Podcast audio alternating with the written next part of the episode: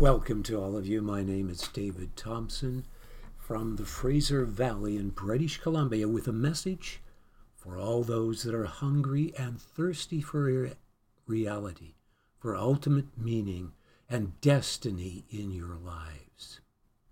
You've come to the right place. So, for those of you that are new, I want to introduce you first of all, just briefly, to a website I have at ultimatemeaning.com. That's ultimatemeaning.com. And there you will find a flip book, and there is original writing and understanding by the gifting of the Spirit of God through me that you can read. And you'll find a lot of the print is highlighted in red. Those are actually links to YouTube videos, which are very profound and amazing from many fields of science that highly confirm the reality of what I am sharing here about. So check that out. There's also on there now a whole video series I have, highly confirming again what I am sharing about,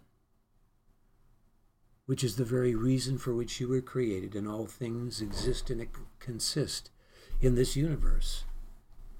It is the very source of creation, the ultimate reality.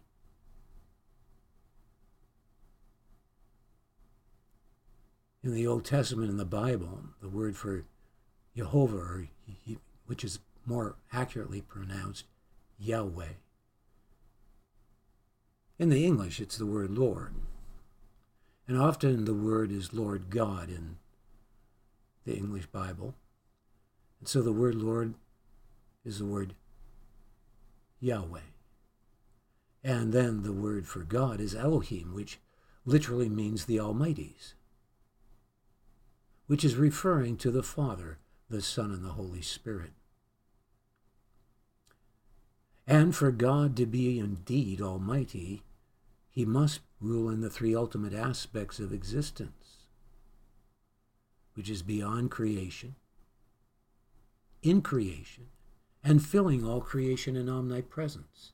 So he must be in three personages as the Father, meaning the originator, beyond creation, beyond time and space. The Son is the full expression of the one true God, the Father, into the creation realm to communicate and experience the creation realm and its limitations. And so God is ruling in personage in the creation realm as the Son. And also in omnipresence, filling all dimensions of time and space, filling all dimensions of existence and creation, because there are many dimensions far superior to the physical dimension. And so God, to be Almighty, must be in conscious, intelligent rule, in other words, in personage, in these three ultimate aspects of existence. And so I am introducing you to the very source of reality. The word for Yahweh actually is basically the ultimate reality that's separate and above and beyond creation. The I am that I am. So it's the ultimate reality, Almighty's one, Father, Son, and Holy Spirit. So I'm here to share with those that have come to know the one true God, which in John 17 it says, For whom to know is life eternal, to know Jesus Christ and the Father, to know the one true God, by experience in a relationship that is restored with Him. So, this is briefly what I am sharing for those that are new to all of this. And the other aspect that is even more significant is that this ultimate source of reality could only be an ultimate perfection of love. Nothing else could be the source of reality, so let me explain that. I am talking about a love that always chooses the highest lasting good over any lesser choice, freely always chooses the highest lasting good because any lesser choice as such would have a measure of corruption in it. This love has such purity and integrity that, as it were, it is a blazing fire of judgment against all that is contrary to this love that always chooses the highest lasting good. And the moment love would condone corruption or what is contrary to love, it would no longer be love. It would be partaker of corruption. But this love is the opposite of corruption. In fact, it is the destroyer of corruption. And that is the essential aspect that only could be the source of reality. Because what is reality? Well, the dictionaries define truth as that which is real or reality. And if you define, look at all the different dictionaries and how they define reality, it's basically that which is indestructible, immovable, unchangeable, absolute. Only this quality I'm describing of love could possibly be that. And it's represented in the negative symbol in math which represents cutting off all corruption and an indestructible foundation, the very source of reality, in other words. From that can spring forth creation that can go on without corruption and means that there can be the assurance of an ultimate destiny where there is no corruption known as heaven. Even in science, the second law of thermodynamics says that anything left on its own always goes in the direction of order to total eventual chaos. The fact that we are in a universe that is highly complex and organized and designed with even the beauty of the creation you're seeing in the background of where I'm speaking here means that there is that ultimate reality because we should have according to the second law of thermodynamics, come to total chaos in the infinite past. I could go on talking. People believe in the theory of evolution. Well, you go to my website at ultimatemeaning.com. Consider this evolution applied to an infinite past or a very long past, a, a billion billion years, or whatever you want to say, and there are many dimensions far superior to the physical dimension and some other dimension or whatever, or in the physical dimension, if you apply evolution, that would evolve to an ultimate order. What would that ultimate order possibly be? Well, what I am describing to you is the ultimate order that always was before there was time, beyond time. And of course, I'm not here.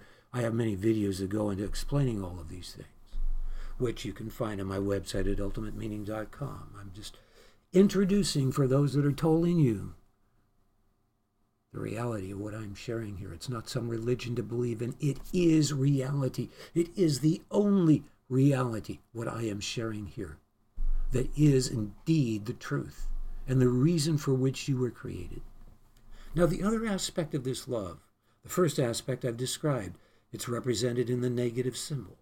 The second aspect is represented in the positive symbol, which is formed out of crossing out the negative symbol.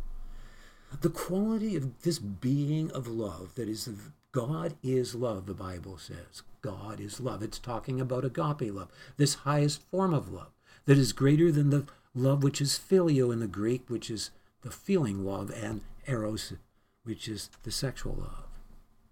This love is so great. That it was always so, even before this creation was created, in the being of God, that there was a love so great, so ultimate in its perfection, that God could become a perfect atoning substitutionary sacrifice to take judgment upon himself because of your choice to rebel against his love. In other words, God loved you so much that he humbled himself more than you, a mere creature, on the cross in Jesus Christ. He suffered more than you, a mere creature, on the cross in Jesus Christ, so that you could freely choose to repent and be reconciled to God. There is no love that can be imagined that is greater than this love, or that could exist that is greater than this love. Only this love that I'm describing could possibly be worthy to be entrusted with unlimited authority, life, and power without abusing it in a corrupt way or being corrupted by it, thus indicative that he is the very source, the very one true eternal God, Yahweh the Almighty's. Father, Son, and Holy Spirit, or you could say the ultimate love life source, the Almighty's Father, Son, and Holy Spirit. And so I'm here to share with you the good news. And this video is for those that have come to receive Jesus Christ. Yes, God didn't create us as machines that just exist because of the input of man putting various systems of knowledge together. No, he created us with beings with a capacity to love that are self originating.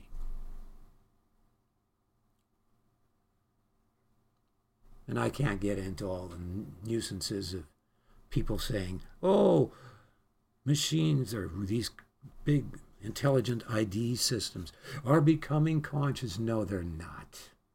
As much as you want to believe they are. I've seen many scientists, and I have in my book all, you know, actual video links to scientists showing how that is absolutely impossible. These novices that say all these conceited things out of their conceit and pride because they don't want to believe in the one true God. Well, they will find out someday. But God created us with free will so that we would have the capacity to love. But when you were created with the, the capacity to love, in other words, you're the source of your own action and therefore self responsible. So that you can't blame God for creating the devil and all the other free will beings. When you're the source of your own action, have the capacity to love, which is the highest form of life and the greatest pleasure that can be experienced, and the highest form of governance that is the very source of creation itself. This capacity to love means that there's potential to make choices that are contrary to this ultimate reality, that result in choices that cause an hell contagious anti existence, anti life state of being in rebellion against God. So that you are cut off from God, and not only that, if you refuse to receive this love of God that went to such an extent so that you could be forgiven, you will exist in eternity that is worse than non existence, a torment that is worse than any torment you can experience in this present, very inferior physical realm. That's what people experience that have died and entered the afterlife and experienced hell. I've written a book on that, which you can get on Amazon, which is titled Afterlife Incredible, Irrefutable. And you can find a link to that on my website at ultimatemeaning.com if you want. I needn't go and point it out right now. I mean, you can go there. There's an author link on there. And these video messages are also found on my other website at loverealized.com. That's loverealized.com. There, there is also links to the book that I just mentioned, Afterlife. You can get it on, it's called Afterlife Incredible, Irrefutable. You can get it or go straight to Amazon and get it. Well, I want to get into sharing what I received today and what I do in these messages as I seek to do what the word of God commands in 1 Peter 4:11. It says if any man speak, let him speak as the oracles of God. So I will seek to speak this day and allow God to speak through me. Now how do how does that happen? Well, Revelations 19:10 explains it. It says, Worship God, for the testimony of Jesus is the spirit of prophecy. When you worship God out of a pure heart, in spirit and in truth, with great reverence and humility, after you've received Jesus Christ and made him the center treasure of your life, when you do that, you are filled with the Spirit in an overflow beyond yourselves that can result in utterances that are coming from God by His Spirit beyond yourself. So I will seek to give these messages with very little preparation out of a heart set and a mindset of worship.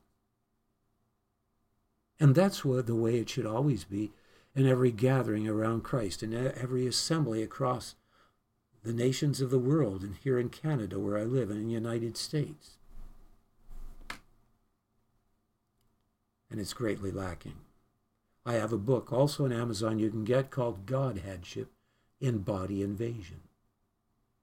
And in that book, it is calling for a new order to come into local assemblies throughout the world, to bring in the fulfillment of John 17 that Christ prayed for. I can't go into that right now for time, but you can check it out. We can never go back to being the church the way we were. We are in a time of such serious crisis, the threat of nuclear war. People don't even realize what's going on. You know, if I put this video up on YouTube, I'm thinking I'm going to start switching over to Rumble because there's so many things I want to say that I don't want to, I can't say on a YouTube video. But I think most of us know there's many serious things happening in the world right now that are very threatening. For example, the world economy, and so on and so forth. So another thing I do is I cast lots to get the possibility of any chapter in the Bible, and I use two independent random applications to get the possibility so that I get two chapters. That those two chapters would bear witness with each other as to what God would be saying by His Spirit. I spend just a half an hour meditating on those two chapters and then I preach. Sometimes immediately after, this time it's after I've had my second meal. I only have two meals. So I am, it's in the evening now, it's already three minutes after nine. So I want to share with you not only the two chapters I received today, but more so maybe some of the others because I haven't had the opportunity so much at this particular time to give as many messages because I've got income tax going that I got to get done. And then on top of it, I'm doing some other things to get all my debt uh, paid off. Let's put it that way. And uh, so I do have some things I'm trying to get done that are taking up a lot of time. That's the only reason the messages are reduced right now compared to the norm. Um, I want to share with you, first of all, that I also choose a song to go with the message that I think is appropriate. Often it is by the casting of a lot. But many times when I do by the casting of the lot, I still don't choose it because I want one that can go on my um, playlist that's on my website where you can use an overhead projector if you're connected to the internet and can go to YouTube and you can choose out of right now 144 really high quality worship songs that have the words up there and everything. And so I always choose a song like that and I'm very fussy about the songs I choose. And um, so I really couldn't. The one I got by lot out of a 1,257 possible worship songs today was 486. I don't know most of these songs myself, and it was Dying with Jesus, by Death Reckon Mine, Living with Jesus, a New Life Divine, Looking to Jesus till glory doth shine, Moment by moment, O Lord, I am thine. Moment by moment, I'm kept in his love. And it goes on, and that's just the first verse, and there's five verses looking to Jesus till glory does shine. Wow, it's wonderful words. Never a battle with wrong for the right, never a contest that he doth not fight, lifting above us his banner so white. Moment by moment I'm kept in his sight, and so on. Beautiful song. Well, the one I chose to worship with, because it can go on the overhead projector, we'll do that right now. So we're going to go with that song right here. And uh, so I will minimize myself very shortly here. Song.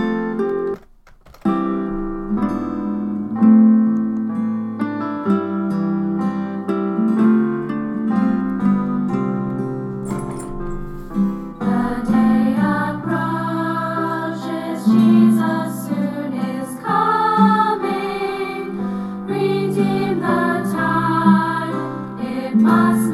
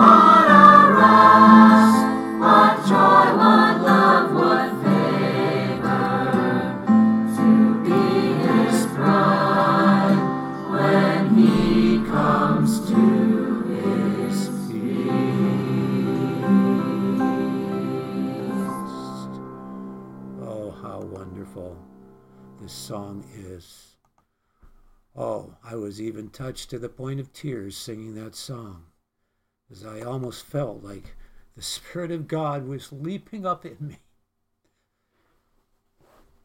And I'm thinking to myself, wow, you know, what a relationship even now we experience of His presence in us when we are those that refuse to be those that partake of the desensitizing loves of the world that put us to sleep, and we seek to redeem each moment for the glory of God. There's no time to waste. Oh, God may allow you, you know, there's a time to refresh yourself. And I don't want to put people under bondage. But on the other hand, I don't want you to be those people that are robbed and that spend hours watching sports. It's one of the biggest things that trips so many people up in United States, Canada, and many parts of the world as they're caught up with the gods of amusement, the gods of pleasure and materialism. And they're all at ease. All their bellies are full, and there's nothing wrong with having a, you know, being satisfied and being in good physical health. I am too, even though I'm 74 years old. But I want to tell you, brothers and sisters, when you know that abundance of life of the Spirit of God just in such a fullness within you, especially when you're with the saints or when you're singing a song like this, why would you want to live at ease? Because you're not really going to be at ease when you seek to live for yourself. You're going to find your rest in communion with God in the midst of the worst circumstances. You could still find such an abundance of life and fellowship. I think of the heavenly man, Brother Yun. You can look him up on YouTube. Tortured for 10 years, terribly, by the Chinese Communist Party. He said he'd rather be in a prison being tormented where he experiences such an abundance of the life of God in him than in some church it's lukewarm. Brothers and sisters, it is time for us to wake out of our sleep, the sleep of the loves of this world that have dulled us and desensitized us, and awaken to be that army that God is calling to come forth in this hour. And He's calling you to enter your destiny. So I want to share with you what I received today by the casting of lot before God. So I will bring up the fact that, first of all, in the last while, God has been speaking particularly about the soon return of Christ. And I can point this out because of what I received by the casting of Lot. And so I, I will go back here. I will point out I did give a message on April the 15th and it was prophetic. It was on Revelation 6 and Ezekiel 13, which are both prophetic passages. Now, then I got some passages, which I won't go into. I will skip these ones. God knew I wasn't going to be preaching on them anyhow, but they are significant as well. This was on pride and the danger of pride. And then, and I just put this in as some extra stuff, but then again, I get Matthew 24, which is on the last days, and Zechariah 1, which basically is also about Jerusalem in the last days. And I got that on Tuesday. So I'm just skipping this to point out what I've been receiving by the casting of the lot. Then on Wednesday, I got Daniel 11. And I really got into that and Jeremiah 20. Now, I didn't touch in Jeremiah 20 or even read it because I got so carried away with Daniel 11. But I could briefly point out what that's about as well. And I'm sure there's significance between those two chapters, at least the one could find as they meditate on it. Now, that is. And then today I got, again, on the second coming of Christ. 1 Thessalonians 4 is on the second coming of Christ. And other things are in there as well. And 1 Samuel 8, which is on Israel wanting a king, and it really does relate to the second coming of Christ. And I summed it up in this paragraph here. The failure to pursue holiness and live a holy life, filled with full love towards God and others, allows us to fall prey to the deception of identity and leadership that leads to deception. And so that we are not prepared for the coming of Yahweh, the Almighty's. Of course, I did this by mic, so sometimes there's a, a wrong spelling, right? So, um, basically, in this passage, it says, we'll begin reading in First Thessalonians 4 6 to 9. It says that no man go beyond and defraud his brother in any matter. This is talking about fornication, and immoral relationships with other women. In other words, some man has a wife and some guy violates that relationship and commits adultery with her. Because that the Lord is the avenger of all such, as we also forewarn you and testified. For God hath not called us unto uncleanness, but unto holiness. He therefore that despiseth despiseth not man, but God, who hath also given unto us his Holy Spirit. But as touching brotherly love, ye need not that I write unto you, for ye yourselves are taught of God to love one another. So God is emphasizing in this chapter in Thessalonians the importance of us living holy lives. It says that without holiness no man shall see the Lord. If we're not living a holy life, don't expect to be translated like Enoch was, like Elijah was, and like will happen in the last days at the soon return of Christ. He is coming for those that love his appearing, it says. Those that love his appearing are not those that are desensitized and half asleep spiritually.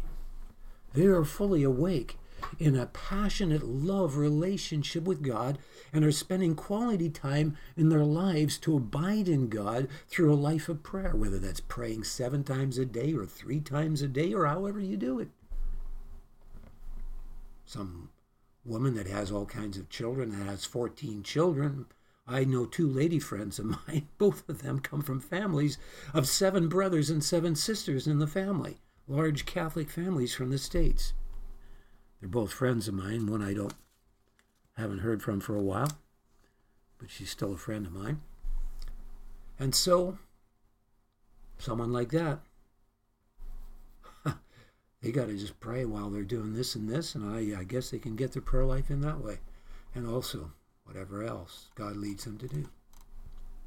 But here, as we continue in 1 Thessalonians 4, beginning at verse 13, we read this. But I would not have you to be ignorant, brethren, concerning them which are asleep, that ye sorrow not, even as others which have no hope.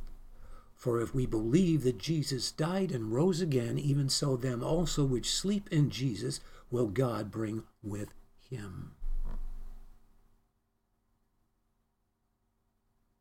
Well, that's amazing. I just said it's the wise virgins that are going to be raptured.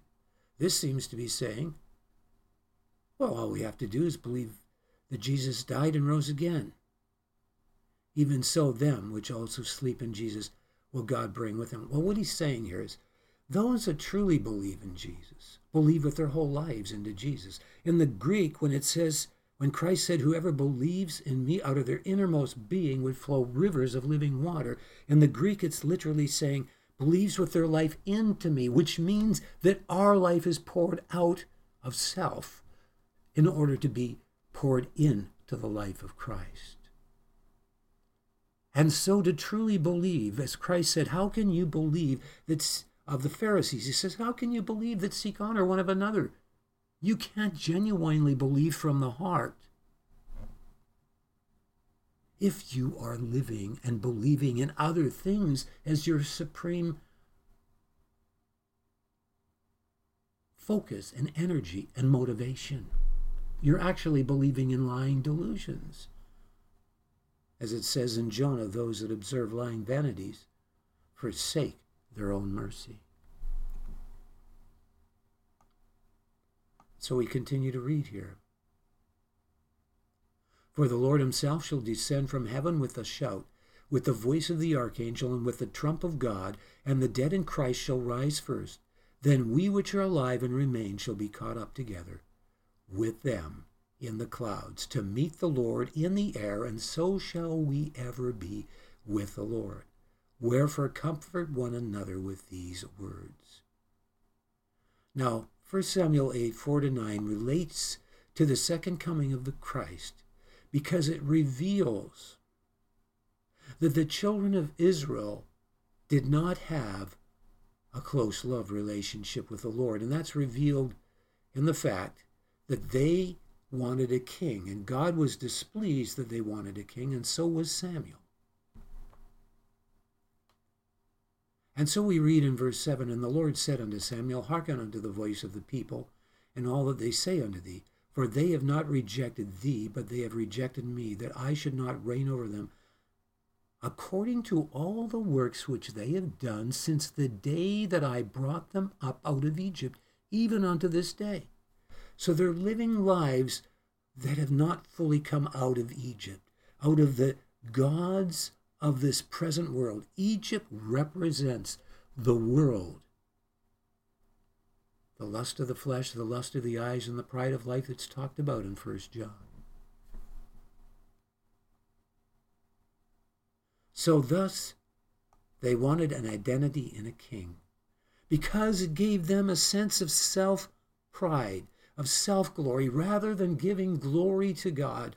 They were filled with their own temporal desires of identity before the other nations. Look at us. We're somebody now. They wanted to be like the other nations, but the Word of God says we were not to be conformed to the world. Now, I want to point out the other passages I've received and what God is saying. Particularly, I was moved by getting Daniel 11 yesterday. Of course, before that, there was Zechariah 1 and Matthew 24, which I think I also got earlier. But I want to point out, first of all, I think I'll point out that in Matthew 24, Christ is referring to Daniel chapter 11 and to other sections in Daniel as well, such as Daniel chapter 9. And this is in particular in relation to the Antichrist setting up the abomination in the temple when the Jewish temple is restored. God is emphasizing that the time to get ready for his coming is short and the hour is urgent for us to prepare. Because right now, they are getting into the first steps of rebuilding the temple. And when that time comes, when the temple is rebuilt, you know it's really soon that the Antichrist will come on the scene. Oh, but we'll be raptured before then. Do you really think so? That's not what is revealed in Matthew 24. That's not what is revealed in other parts of the Word of God as well. For example, in Revelations, I believe it is chapter 12, when it's talking about the three unclean spirits coming out of the false prophet and the Antichrist and the beast. It's talking about the kings of the east crossing the Euphrates and all of that. And it's really about the last part of the reign of the Antichrist. And at that time it says, Behold, I come as a thief. Blessed is he that keepeth his garments, lest he walk naked and they see his shame. He's coming as a thief for the body of Christ, brothers and sisters. For those that love his appearing. And so I want to point this out in Matthew 24 so we may turn to these things. And I, of course, do this without much preparation, so I have to go to Matthew 24 now, and I Probably won't get to it by clicking an arrow. Nevertheless, who knows? But I will go there briefly to just point some things out in Matthew 24 first. So we're going to go and turn to Matthew chapter 24, which gives a very clear chronology of the events that will happen in the last days, referring back to Daniel chapter 11 particularly. And so I want to um, turn there now. I think I already have Daniel. Yeah, uh, Matthew 24 right here. So we'll go there now. And here we are in Matthew 24, and I'm going to go down because I can only touch on these things. I mean, if I went into depth on this, you'd be having hours and hours. It would be a series. But um, it says here, beginning in verse 12, and because iniquity shall abound, the love of many shall wax cold. If we've ever seen iniquity abounding, we are seeing it now with the terrible things that are happening in the schools, the terrible doctrines of demons that are being promoted in schools to destroy the family. We know all about it, the terrible things that are happening. But he that shall endure unto the end, the same shall be saved. And this gospel of the kingdom shall be preached in all the world for a witness unto all nations, and then shall the end come. And really, even the translation of the Bible, I believe, is expected to be completed around 2030. or somewhere around that time. I have seen this once when I heard someone talking about this. That was an expert in this and involved in that work of translating the scriptures. But then it says this When ye therefore shall see the abomination of desolation spoken of by Daniel the prophet stand in the holy place, whoso readeth, let him understand. Let, then let them which be in Judea flee into the mountains, and so on. And I'm not going to go into all the details here.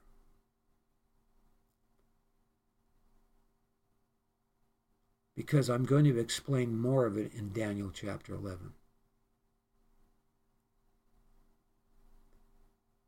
So when the Antichrist sets up himself as God in the Jewish temple that will be restored, and sets up this abomination, which happened with Antiochus, Antiochus Epiphanes, earlier in history in the Greek Empire. This same thing happened, and it's shown in the book of Daniel there, and I'll explain that.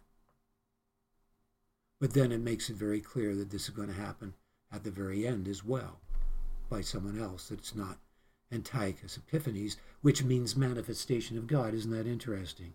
He thought he is God. Yeah, he sets himself up in the temple like he's God, even has a name that's manifestation of God.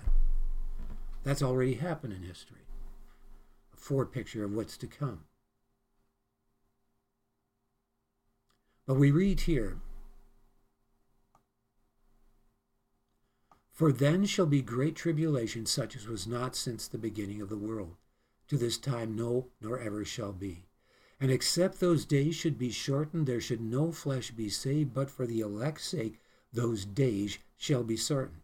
And I'm going to show you how in Daniel 11 that is literally shown to be the case. You will find in Daniel 11 that it describes the shortening, or pardon me, Daniel 12, it describes the shortening of these days. So we will go to that soon. Then if any man shall say unto you, Lo, here is Christ, or there, believe it not. For there shall arise false Christs and false prophets, and shall show great signs and wonders, insomuch that if it were possible, they shall deceive the very elect. Behold, I've told you before. Wherefore, if they shall say unto you, Behold, he is in the desert, go not forth. Behold, he's in the secret chambers, believe it not. And then it describes the sudden disappearing of the saints, of those that are in a love relationship with God. For as the lightning cometh out of the east and shineth even unto the west, so shall also the coming of the Son of Man be. For, and this is why you know it's not just the Lord coming like suddenly like lightning. Because for wherever the carcass is, there will the eagles be gathered together. In other words, eagles are attracted to death. Likewise, those that know God are abiding in life, so they are attracted to life. And there is suddenly this tremendous magnetic pull, so to speak, that causes, as it were, a quantum leap where there's the sudden translation of the saints. That magnetic pull of love, that of assemblies around the world. It's immediately after the tribulation of those days that the sun is darkened, and the moon shall not give her light, and the stars shall fall from heaven, and the powers of the heaven shall be shaken. So there's this tremendous tribulation time, and after that, that's when the sun and the moon are darkened. When the tribulation is subsided, as is shown to be the case in Daniel 12, as I will point out. And then shall appear the sign of the Son of Man in heaven. And then shall all tribes of the earth mourn, and they shall see the Son of Man coming in the clouds of heaven with power and great glory. So, though there is this sudden disappearing, which probably happens after the sun and moon are darkened, because of what it says in verse 31 that we're about to read, at the same time, everyone is seeing a gradual appearing of the Son of Man which is also described in Revelations chapter 2, where it says that they will cry for the rocks to hide them from the face of him that sits on the throne. For the great day of his wrath is come, and who shall be able to stand because they've rejected the ultimate manifestation of love. They had the opportunity to ask God to forgive them for their sins and to be reconciled with God. Instead, they hardened their hearts to the point of having an anti existent, anti life, hell contagious state of being. But even then, God uses great trials upon the earth, as is described in the book of Revelation, that people might repent and be reconciled to God and be saved. And he shall send his angel, angels with a great sound of a trumpet, and they shall gather together his elect from the four winds from one end of heaven to the other. So there's this sudden gathering together of those that are in this deep love union with God, which is what's called the rapture, but more accurately, the translation, the sudden translation of those that are truly believers in Jesus Christ, that are living that life. And so I want to point out now, and so we're going to go to the book of Daniel, which probably I can get in just the notes here because I've paste a lot of this stuff in the notes. So I want to go to the book of Daniel here, but I think it's appropriate that I also open to the book of Daniel, so I will attempt to do that. So I'm at Daniel 12, that's good. I'll go to Daniel 11.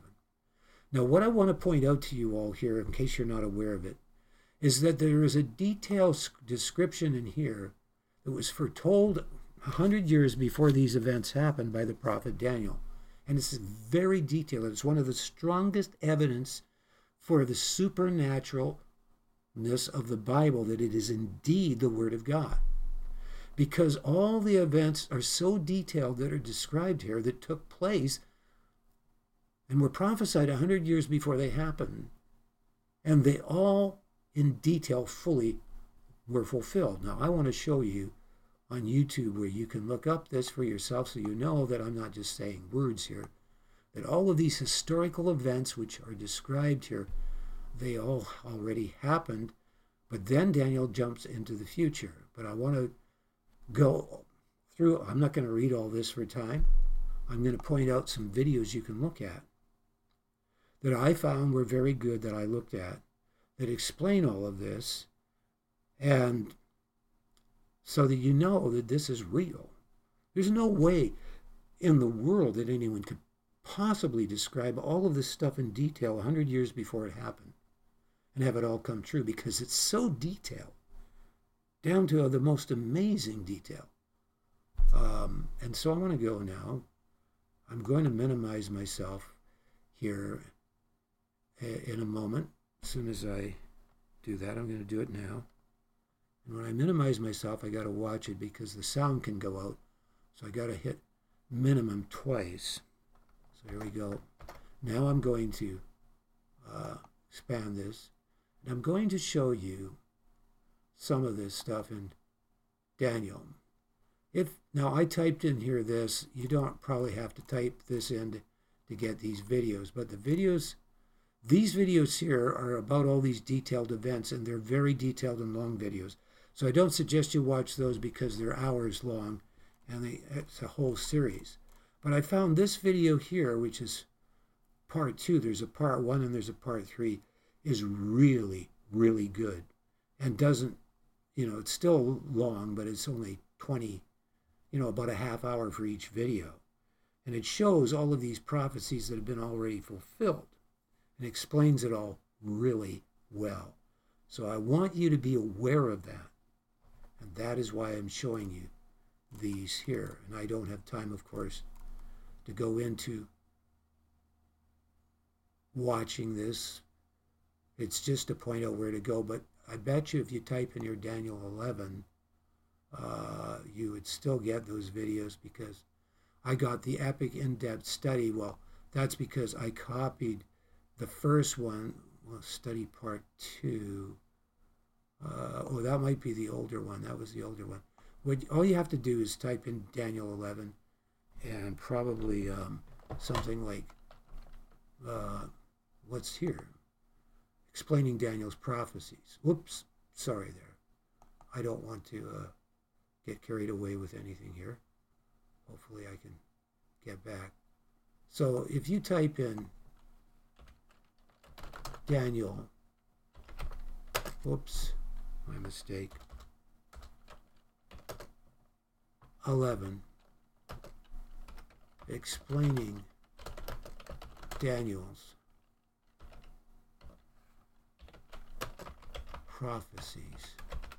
That should bring you to those videos. It's a little easier to type that in. I'll see if I can bring them up here. And if it does do that, okay. There it is, right there. And I think this might be part one up here. No, it could be part one, but anyhow, this is the one you want, explaining Daniel's prophecies, part two, and you can find the other parts. So I just wanted to point that out. Now I'm going to go back here and explain what I'm doing here now. Um, whoopsie daisy, what did I do there? Who knows? Um, Daniel 11. Well, wow. That did something with the key. so what I'll do is I'll just go back to Daniel chapter 11 again. And of course, I do have these passages maybe in my notes, so I think I'll just go to my notes for the time being on this. So here in my notes, I have some of the parts of Daniel 11 that are getting towards the point where it goes from the past into the future. Then shall stand up in his estate a raiser of taxes in the glory of the kingdom, but within a few days he shall be destroyed, neither in anger nor in battle. Now, this is still, I believe, well, no, it isn't. And in his estate shall stand up a vile person, to whom they shall not give the honor of the kingdom, but he shall come in peaceably and obtain the kingdom by flatteries, and with the arms of a flood shall they be overflown, overflown from before him, and shall be broken. Yea, also the prince of the covenant. And after the league made with him, he shall work deceitfully, for he shall come up, and shall become strong with a small people he shall enter peaceably even upon the fattest places of the province. And he shall do that which his fathers have not done. he shall scatter among them the prey and the spoil and the riches, yea, he shall forecast his devices against the strongholds even for a time. He shall stir up his power and his courage against the king of the south. And this is still actually talking about the past here, believe it or not. Um, and the king of the south shall be stirred up to battle with a very great army. This is about Greece and Assyria, and I believe it is a, well, it was Ahasuerus, the king of Esther, believe it or not, that was in this battle here. It was all fulfilled in detail to the total detail. I can't go into it for time. It's, I want to get to the key verse here that would only be appropriate for this particular passage of Scripture, and that is um, coming way down here, I believe, to around verse 35 or 33. I want to describe where he sets up the abomination of desolation. That's what I'm looking for right now. Of course, this is just done by ad lib, so I am just getting to that verse, which I believe is somewhere here. Um,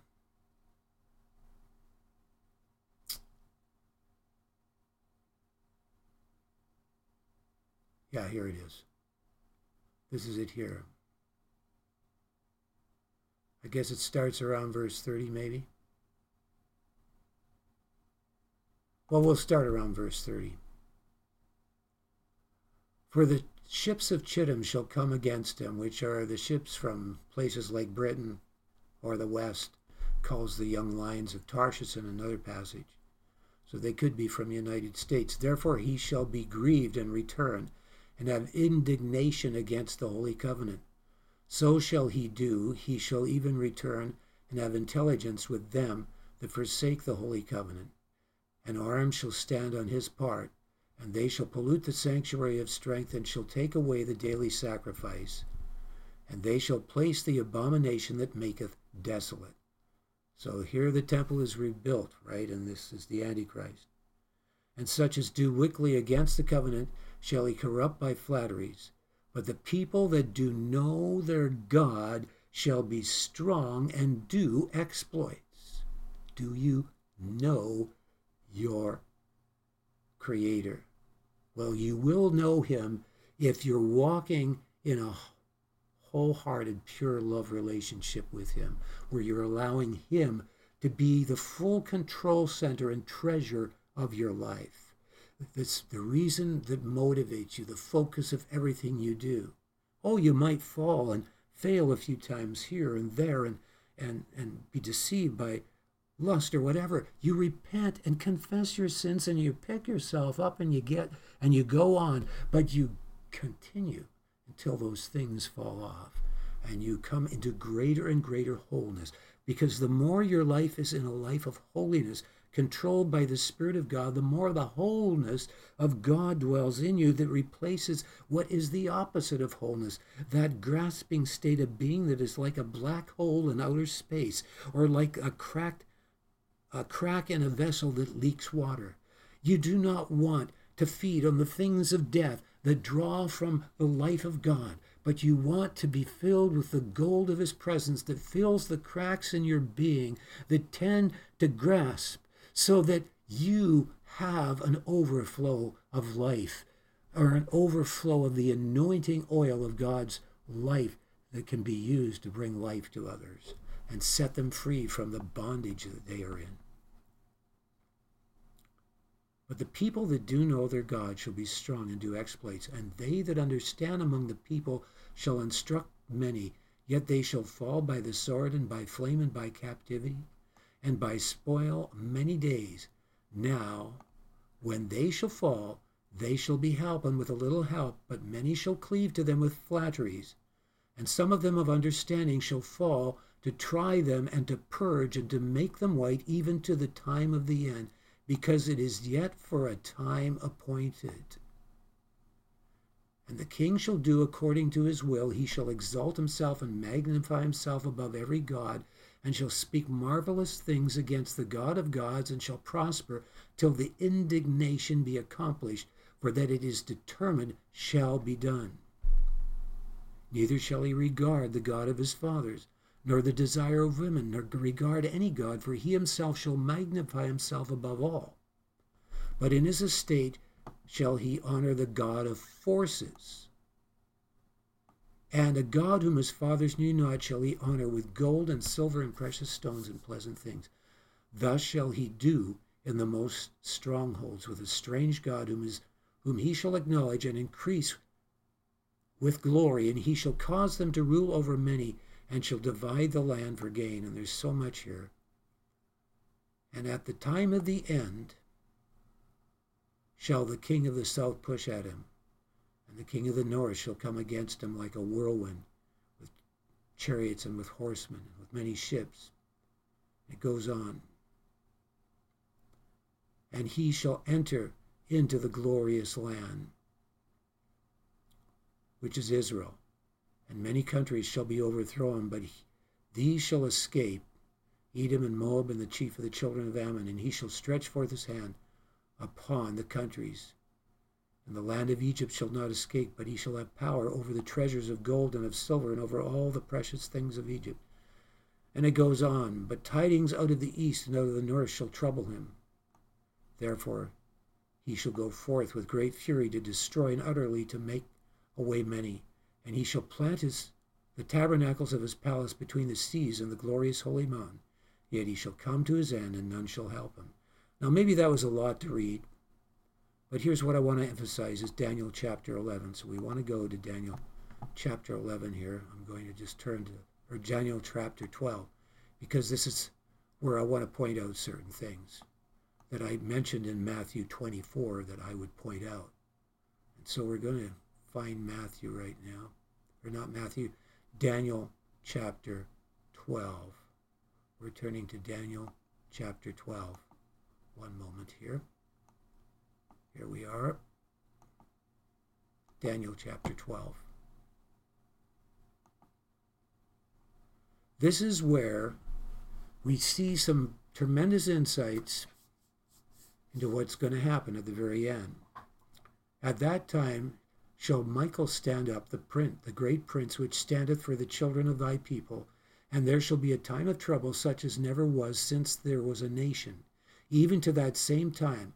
And at that time thy people shall be delivered, every one that is found written in the book. And many of them that sleep in the dust of the earth shall awake, some to everlasting life, and some to shame and everlasting contempt. That is interesting. Because Revelations 20 talks about two resurrections, so that last part must be the second resurrection, because those are the ones that are not saved that are raised in that second resurrection described in Revelations 20. And they that be wise shall shine as the brightness of the firmament, and they that turn many to righteousness as the stars for ever and ever. But thou, O Daniel, shut up the words and seal the book even to the time of the end. Many shall run to and fro, and knowledge shall be increased. And now we've really seen that, haven't we, in our lifetime? Then I, Daniel, looked, and behold, there stood another other two, the one on this side of the bank of the river and the other on the other side of the bank of the river. And the one said to the man clothed in linen, which was upon the waters of the river, How long shall it be to the end of these wonders? I heard the man clothed in linen, which was upon the waters of the river, when he held up his right hand and his left hand unto heaven, and swear by him that liveth for ever and ever that it shall be for a time and times and a half a time and that means for a year and then two years and a half a year. That's basically what that means from all the scholars that have studied this. So I'm not going to go into why it means that, but it does actually mean that. And when he shall have accomplished to scatter the power of the holy people, all these things shall be finished. And I heard, but I understood not. Then said I, O my Lord, what shall be the end of these things? And he said, Go thy way, Daniel, for the words are closed up and sealed till the time of the end. Many shall be purified and made white and tried. And that's the time we're living in. But the wicked shall do wickedly, and none of the wicked shall understand, but the wise shall understand. So now we have some interesting things about the days that I mentioned I would point out from Matthew 24 because it said, Except those days should be shortened, there should no flesh be saved. And so it says here, From the time that the daily sacrifice shall be taken away, and the abomination that maketh desolate set up, there shall be a thousand two hundred and ninety days, which is around three and a half years. So, when this abomination is set up, it's going to involve three and a half years.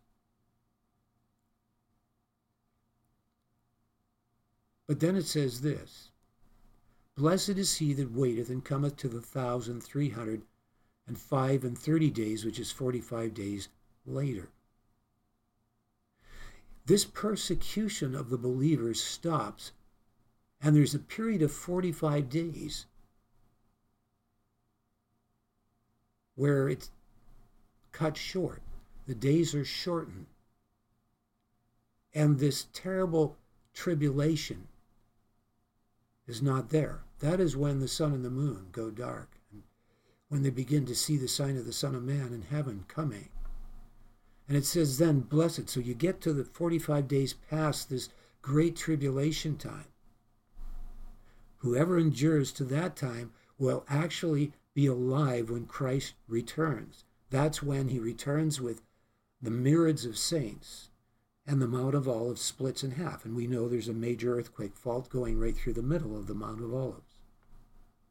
And of course, there's a Jewish lad that experienced, he died and he experienced seeing all of this and didn't know this was in the scriptures. And he's interviewed by these Jewish rabbis and the whole congregation as he describes what he saw in the afterlife. And he saw these events and the resurrection that happened a little later and so on. So God is speaking very clearly in this hour that his coming is soon. We don't know. It may not be long when there's a major overthrow of the terrible corruption that is in the world right now in so many institutions and governments and high places because the momentum of so many people knowing what's happened is greatly multiplying and the legal and the lawyers and all of this it is getting to the point where there's going to be an overthrow around the world of this corruption and i believe this will also result in multitudes of souls coming to believe in Jesus Christ and coming into the kingdom of God. It says, multitudes, multitudes in the valley of decision, for the day of the Lord is near in the valley of decision. And also, this is what we saw earlier in the last message I gave, which was on Ezekiel 38. And Ezekiel 38 describes a time when all the nations come against Israel and they are totally destroyed, not by Israel's military might, but by God's intervention. And at that time, multitudes around the people will realize that God is real, and they will come to the saving knowledge of Jesus Christ. And there will be a season of a great ingathering of the harvest. And then I don't think that'll take that long after that. It might be four years or who knows. But then after that, this Antichrist system is going to take over, and the Antichrist is going to come on the scene, and these events will happen, and then there will be the destruction of the Antichrist. Because when the Mount of Olives splits in half and Christ stands, according to the Jewish lad, in between those two mountains that split in half, the mountain that splits in half, and the armies have destroyed two thirds of Israel, tortured many of them, and so on. At that point, no one can come near Jerusalem. God's presence comes there. And then his presence causes an earthquake to happen over the whole earth. It's so powerful that all the high towers around the world collapse. But wherever God's people are assembled, they're protected. And things don't collapse around them, etc. Also, the air, as described in Isaiah 33, will fill with the presence of God's glory and brightness around the world. And the wicked, when they breathe the air, will literally be burned to ashes by breathing it in. But those that know God will be alive. And that is the events that are going to soon happen. They're going to bring the kingdom of God to merge with this very inferior physical dimension. There will be some merging of this other dimension, which is secular scientists believe is the fifth dimension. Well, you can learn more about that in my book at Amazon titled Afterlife Incredible, Irrefutable. But God is calling his people now to be brought together in community around the world so that when this happens, we are in such a unity that fulfills John 17 that this will be the case. That everything around us will not fall. And we will literally be worshiping God in the midst of all the destruction and see the return of Christ.